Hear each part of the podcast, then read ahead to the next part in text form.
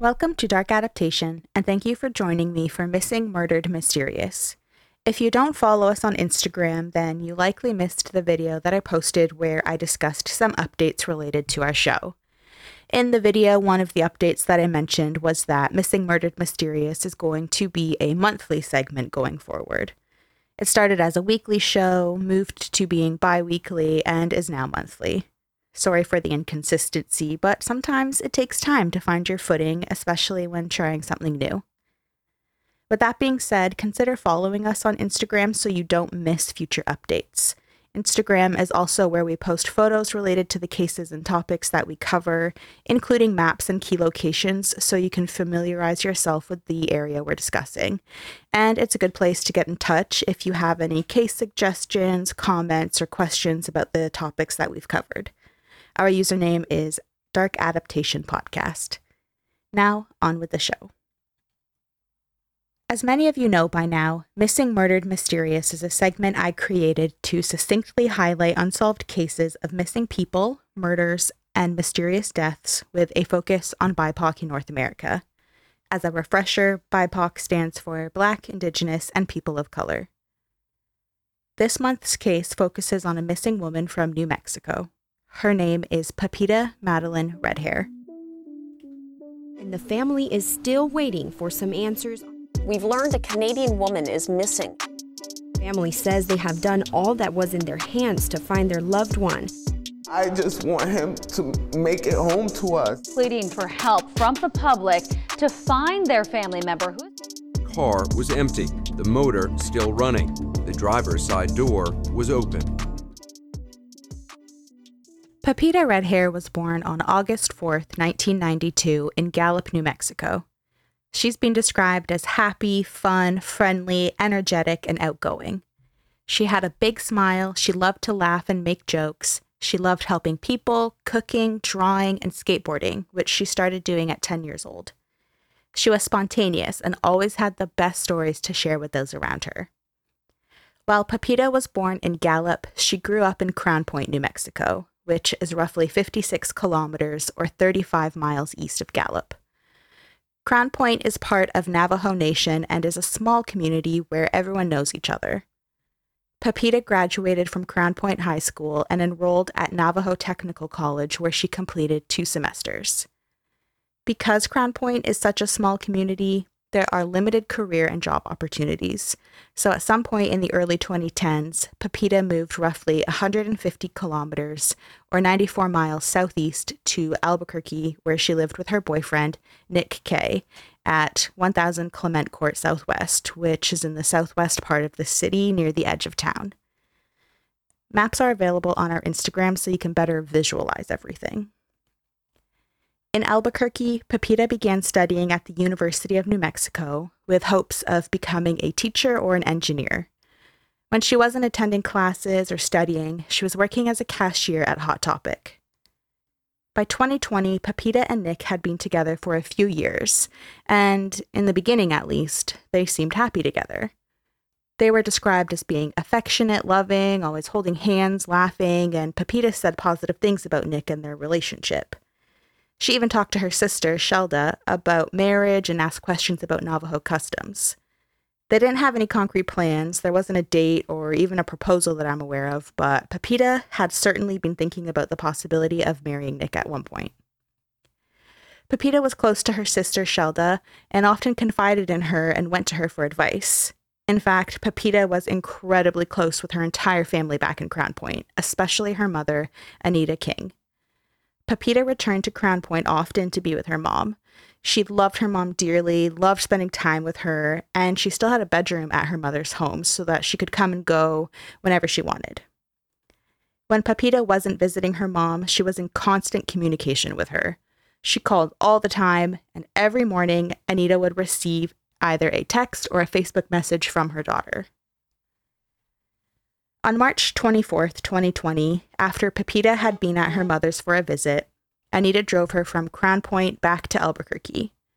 Before dropping her off at the home she shared with Nick, Anita and Pepita stopped for lunch at a McDonald's. Anita had no idea this was the last time she would see her daughter. March 25th and 26th seemed normal. Anita and Pepita exchanged their usual text messages. But on March 27th, all of Anita's text, phone calls, and Facebook messages went unanswered by Pepita.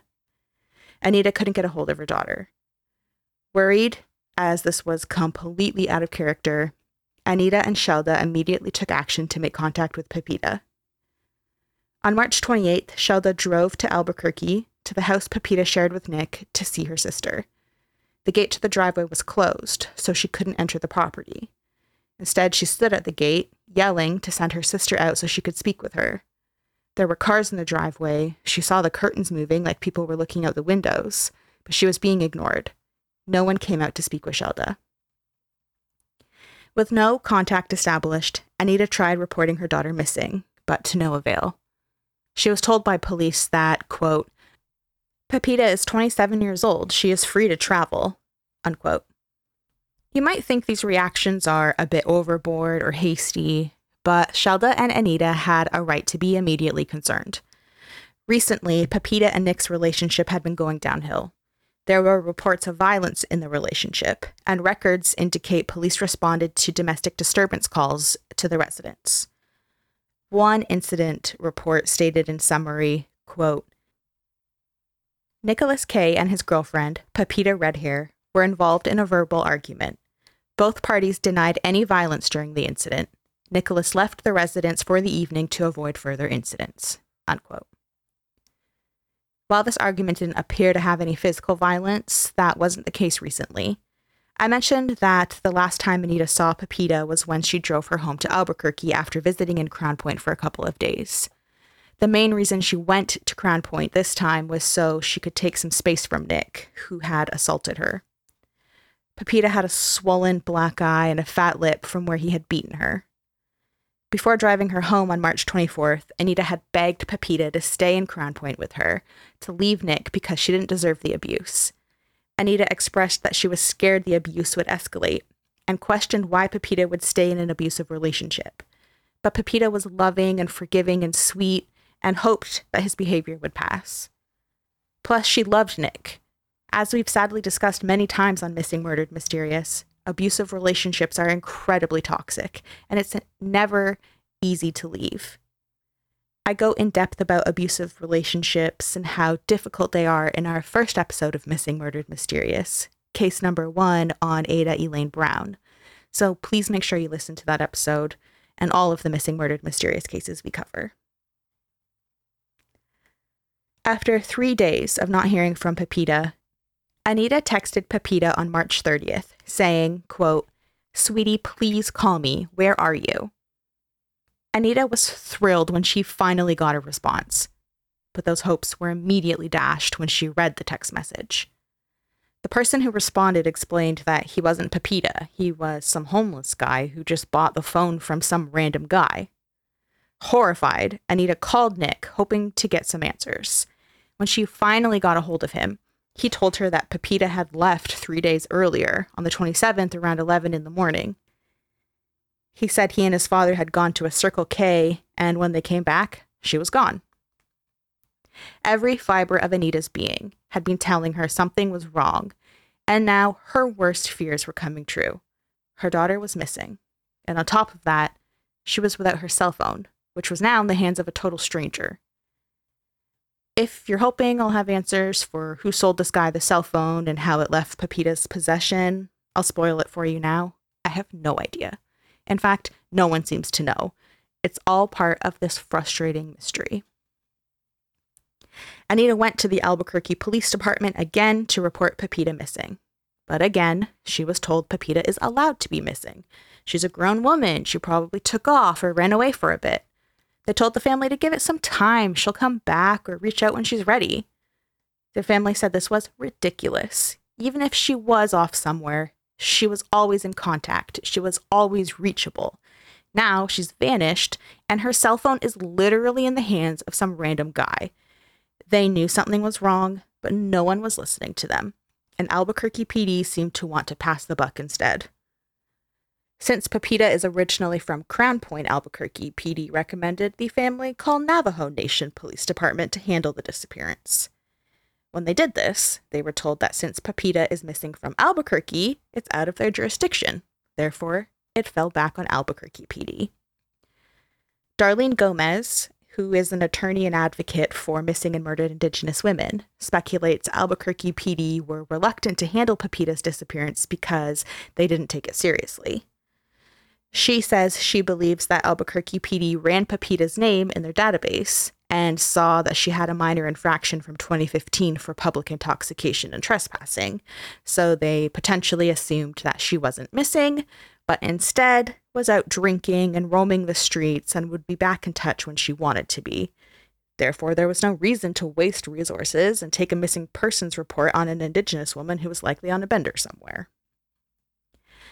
Albuquerque PD has remained adamant that this wasn't the case at all. They've said they, quote, investigate all missing person cases with a high level of care and concern, unquote. And they weren't assuming anything or judging anyone. Realizing that they weren't going to get anywhere with law enforcement or be taken seriously, Pepita's family took matters into their own hands. They started a Facebook page called Where is Pepita Madalyn Redhair, with the goal of spreading awareness and to, quote, put pressure on detectives. On this page, they asked people to be vigilant, to keep their eyes peeled for Pepita, and to, quote, make the call if they think they see her or have information that could help the family find her. The family used their own money to offer a reward for information that brings Pepita home. They made calls to her friends. They used their own money to print out flyers with her information on it and hung them up and passed them out all over Albuquerque. They spent days walking the streets, spreading the word about Pepita's disappearance and looking for any sign of her. On April 4th, 2020, the family, friends, and other volunteers searched the West Mesa, which is near where Pepita and Nick lived, wondering if she was out there somewhere. For those unfamiliar, like I was, the West Mesa is an elevated landmass to the west of Albuquerque. It stretches from the Pajarito Mesa, which is southwest of Albuquerque, north to Bernalillo, which is north of Albuquerque. I tried my best with those pronunciations. So everyone met up toward the south of the West Mesa, close to the house Nick and Pepita lived in. They split into smaller groups and headed north, looking for anything suspicious, any sign of Pepita. They grabbed sticks so they could poke through trash, but sadly, the search was fruitless. The family even called newspapers and local TV and radio stations for help spreading Pepita's story, but no one responded to their pleas for help. There was also a minimal response from the public. People hadn't seen her. Then, in May 2020, two months since she disappeared, Anita received a tip from a woman who said she saw Pepita at City Park. Anita and Shelda Googled City Park, and a bunch of locations came up for parks around Albuquerque. So they went to all of them and searched. But sadly, they found no sign of Pepita. They Googled City Park again to make sure they had searched all of the parks they could. But this time they noticed that a hotel popped up named City Park thinking maybe the woman meant she saw Pepita at the hotel and not a literal park, they went to this place to check it out. They described this place as sketchy. They said when they pulled up, they saw men posted up in various locations around the building, watching their every move. When they tried to enter the hotel, the owner or whoever was managing this place was angry and was telling them to get out of there. The whole scene sounds so creepy, but it gets sketchier. As they drove around the parking lot, looking around, they noticed people watching them through the windows. As they pulled around back, they saw a line of vans parked in a row and described them as being from all over the place. I assume this means the license plates were from various states or maybe even Mexico. New Mexico sits on the Mexican border, which makes it the prime location for criminal networks and organizations to engage in drug, weapon, and human trafficking. Albuquerque is 370 kilometers or 230 miles from the Mexican border, so it isn't super close, but Albuquerque is a hub of major US interstates that run through the city, making it quick and easy to get in and out. Cities with access to major highways and interstates is a common theme when discussing areas with a high rate of human trafficking. I've talked about this before on Missing Murdered Mysterious, particularly in case number three, where I discussed the disappearances of Yashika Gupta and Rahel Hassan. New Mexico Attorney General Raul Torrez says law enforcement has seen many instances of human trafficking and they have identified locations and quote stash houses across New Mexico, including Albuquerque, where people have been held against their will to be trafficked for sex. Locations like this sketchy hotel that Anita and Shelda came upon could be used for various nefarious activities, including human trafficking, and they feared that Pepita might have been abducted and forced into sex work. While there's no definitive proof this is the fate Pepita met, it's a statistical fact that women of color are at a higher risk of trafficking. Again, listed to case number three of Missing Murdered Mysterious. Shelda even took a set of Pepita's clothes to a Navajo medicine man on June 30th, 2020, to find out where she could be, and he said Pepita was still on Earth, but she was in a dark room being held against her will, much like many victims of human trafficking are held. While the theories that Pepita was a runaway or had been trafficked were prevalent and sadly realistic, her family believes Nick is responsible for her disappearance or at the very least, knows what happened to her. You've probably noticed how his presence and any significant mention of him has been lacking throughout this episode, and that's because it was lacking in real life. Nick never expressed true concern for Pepita. He didn't ask questions, he didn't assist in searches, he did not communicate with the family, like return their calls or texts. And Anita and Shelda say he was evasive and, quote, acted odd. An example of this odd behavior, in addition to the red flags I've already mentioned, is the fact that Nick didn't contact police about his missing live in girlfriend until April 19th. So, nearly a month after Pepita vanishes is when he filed a missing person report with the Albuquerque PD. In his report, he stated that they had been drinking on March 26th when they got into an argument. This led to Pepita leaving their house on foot, and this was the last time he saw her. He claims the next day, March 27th, he received a text from Pepita's phone saying she was with another guy, a dude named Laramie. Nick said he didn't think it was Pepita texting him because the verbiage used was different than normal. Nick said Pepita and him had arguments sometimes, and it was normal for her to leave for a while and then come back on her own terms, which is why he hadn't reported her missing sooner. After learning of Nick's version of events, the family took to the Facebook page they created for Pepita, asking about this Laramie guy. Laramie saw the post and got in touch to clarify a few things. He told the family that the last time he saw Pepita was not on March 26th or 27th, as Nick had said, but it was actually a few weeks prior, on March 10th. March 10th was his birthday, and Pepita had bought him a cupcake and a card because she's a sweetie who loves and appreciates her friends.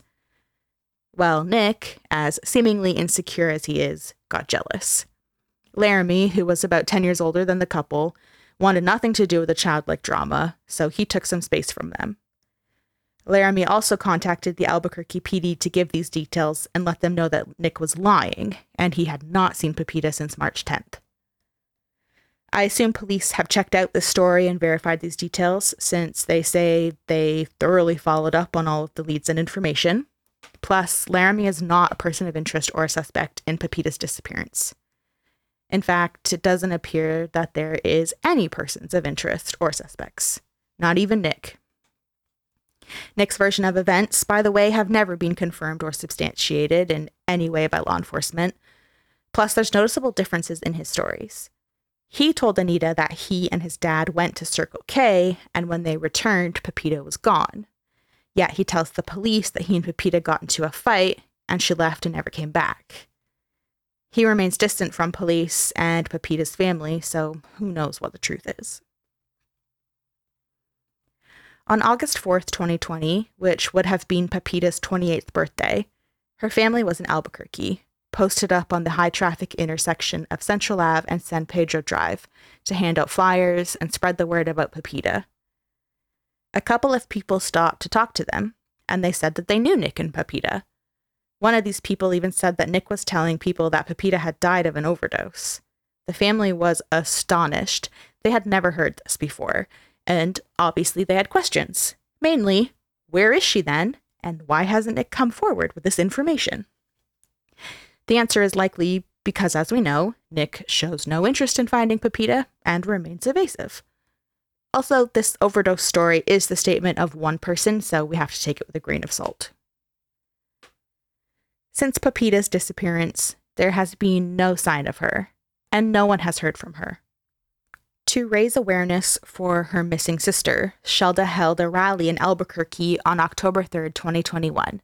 Pepita's family held another rally on June 4, 2022. The family believes Pepita's boyfriend, Nick Kay, is responsible or involved in her disappearance, but as we know, he has not been named a person of interest, let alone a suspect. Anita says that her gut tells her that something happened in the house the couple lived in on Clement Court, and she knows there are people out there that have information. The last time the family spoke with Nick was sometime in May 2021 when Anita went to his house to gather Pepita's belongings, and he's been silent ever since. At the time of her disappearance, Pepita was described as a 27 year old Indigenous woman with brown hair and brown eyes. Today, she would be 31 years old. She stood at 5'1 and weighed 141 pounds. Pepita has two beauty marks on her chin and a scar on her left eyebrow. She has the following tattoos a moon with lightning on her left leg, a butterfly on her shoulder, a dinosaur or dragon on her right arm, a koi fish or dinosaur on her left arm, and her last name, Redhair, is on her body in an unknown location. There are many discrepancies when it comes to the exact images and locations of her tattoos, so this is the information I've been able to put together. Albuquerque detectives say they followed up on every lead and exhausted all efforts to attempt to locate Pepita, but to no avail. So her case was sent over to the New Mexico Attorney General's office. The investigation into her disappearance remains open, but is labeled as cold by the AGO. So, any and all tips are helpful and could lead investigators to the person or persons responsible for her disappearance. If you have any information about the disappearance of Pepita Madalyn Redhair, who has been missing from Albuquerque, New Mexico since March 27, 2020, please contact the Albuquerque Police Department at 505 242 2677 the New Mexico Department of Public Safety Missing Persons Hotline at 800 457 3463.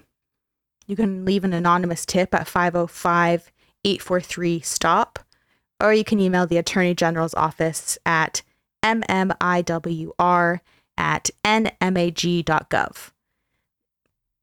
All of these phone numbers and the email address are available in the episode description. Pepita's family spends their time fighting, waiting, and praying, and they hold on to hope that new information will come forward that cracks this case open. They have no answers, no closure, and no peace.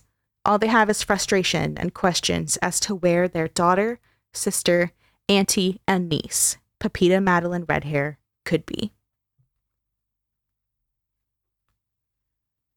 Thank you for listening to this episode of Missing Murdered Mysterious.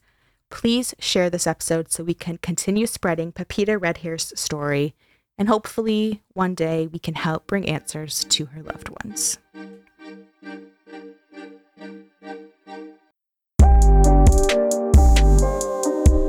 Call it the missing white woman search syndrome. if there's a missing white woman, we're going to cover that every day.